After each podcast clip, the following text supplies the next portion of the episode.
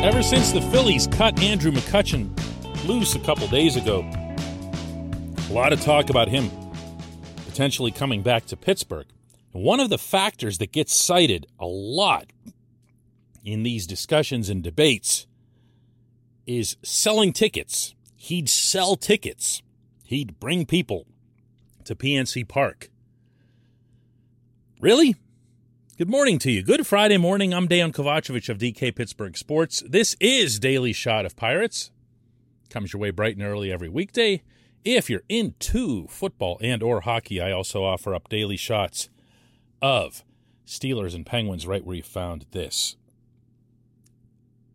What constitutes selling tickets in Major League Baseball is different than in other sports. It's also by far the most misunderstood. When people see, for example, that the stadium is, I don't know, maybe a little bit more filled than usual, they'll point to a winning streak or something that happened the night before. Or even, I hear this one a lot, the weather. Like it's a beautiful night and either where is everybody or this is why everybody came out, as if the weather has an impact. It doesn't. None of that does. I'm not telling you this myself. I'm sharing this with you based on years of speaking with sports executives at the highest level, whose business it is to know these things and to put them into practice. The most misunderstood, to use that term again, concept in all of sports attendance is game day walk ups, game day sales. These things hardly exist.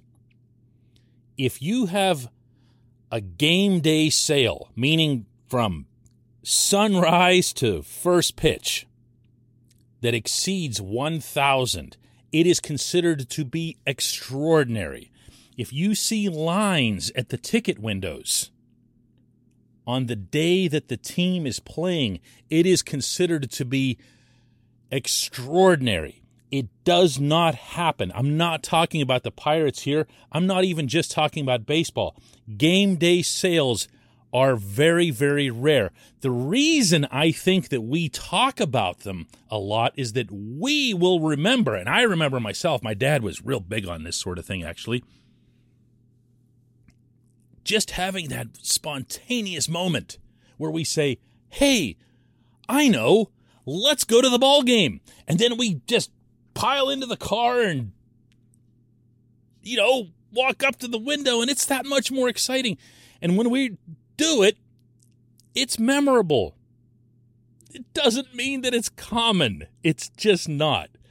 The overwhelming majority, and I'm talking 99 point whatever percent of ticket sales are season tickets, group, advance sales. When a team has a winning streak or a losing streak, the impact isn't felt, and I've been told this by so many people, for two or three weeks because they'll get excited about how the team is playing and they'll say, hey, Let's look at the next available date on our calendar. Oh, here's one. And then they circle that. And it's two or three weeks away. And by that time, the winning streak could have turned into a losing streak, and we'll all be puzzled as to why all these people are here. you know what I mean? What's this have to do with Kutch? Plain and simple, what people think sells tickets is not what sells tickets.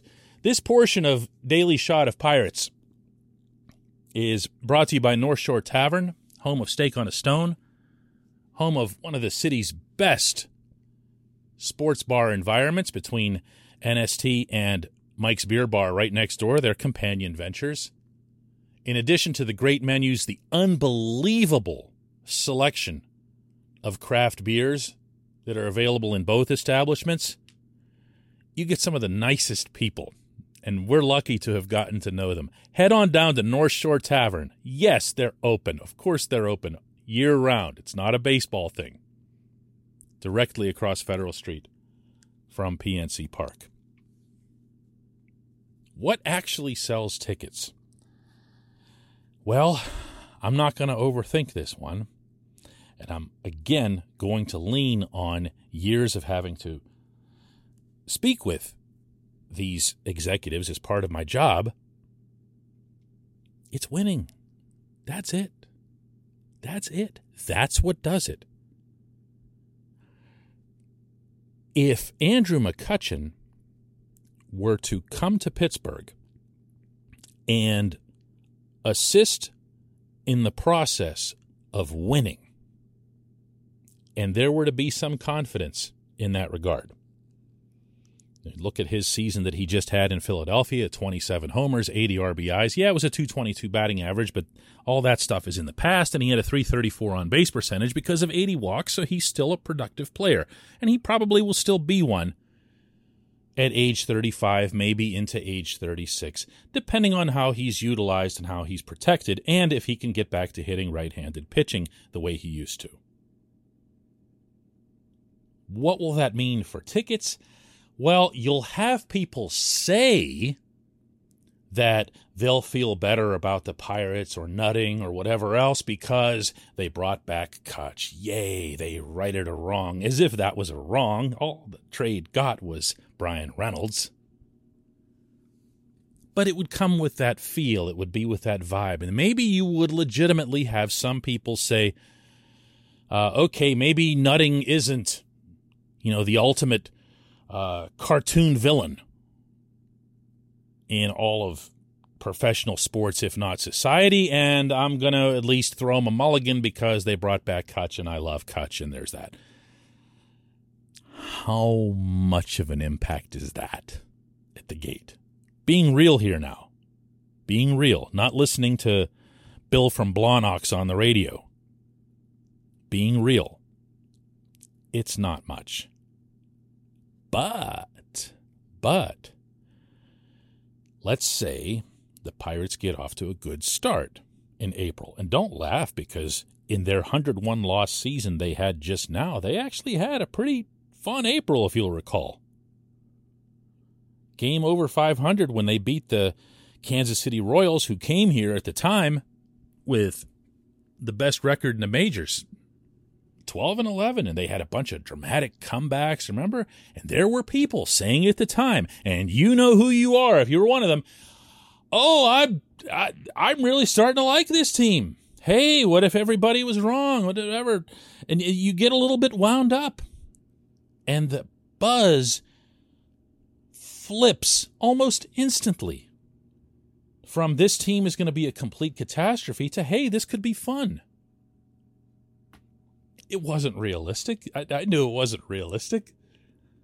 I'm sure you and everybody else who would have thought that way at the time, who got a little excited, knew it wasn't realistic. But we fall for it every single time. And I'm saying that in a positive sense, not in a critical way.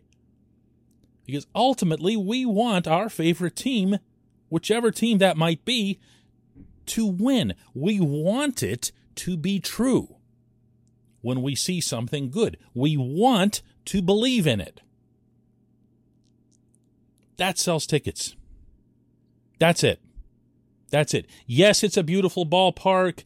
Yes, it's a great experience.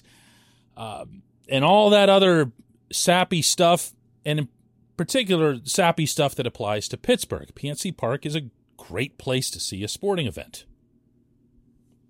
Downtown Pittsburgh is a beautiful place to be, to look at. But winning is what sells the tickets. Winning is what does it. So, whatever conversation you care to have regarding Kutch, whichever side of the fence you happen to be on, and I have seen, heard, and read all of them over the last 48 hours, just make sure that it's understood that the only way Kutch sells tickets in Pittsburgh is if the Pirates win and he has something to do with it.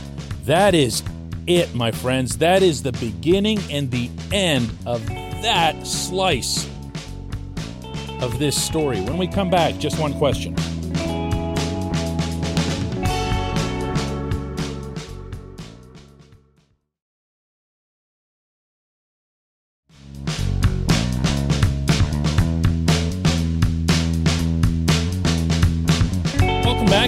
Just one question, and that comes today from JD, who asks, talking about prospects on your Thursday podcast, and it seems like Miguel Yajure had dropped off the radar. My memory says there was real excitement about him in that trade, and now there's no mention at all. Did I miss a major injury? Did he stink out the joint in Indy? JD, you have come to the wrong place if you're anticipating that there won't be love for Miguel Yajure. I am Team Yajure all the way and have been that from the day I saw his first live BP session at Pirate City in Bradenton last year. The guy has the best off speed stuff at any level of the system. He's a pitcher more than a thrower. I love guys like this, even when they don't have major league velocity.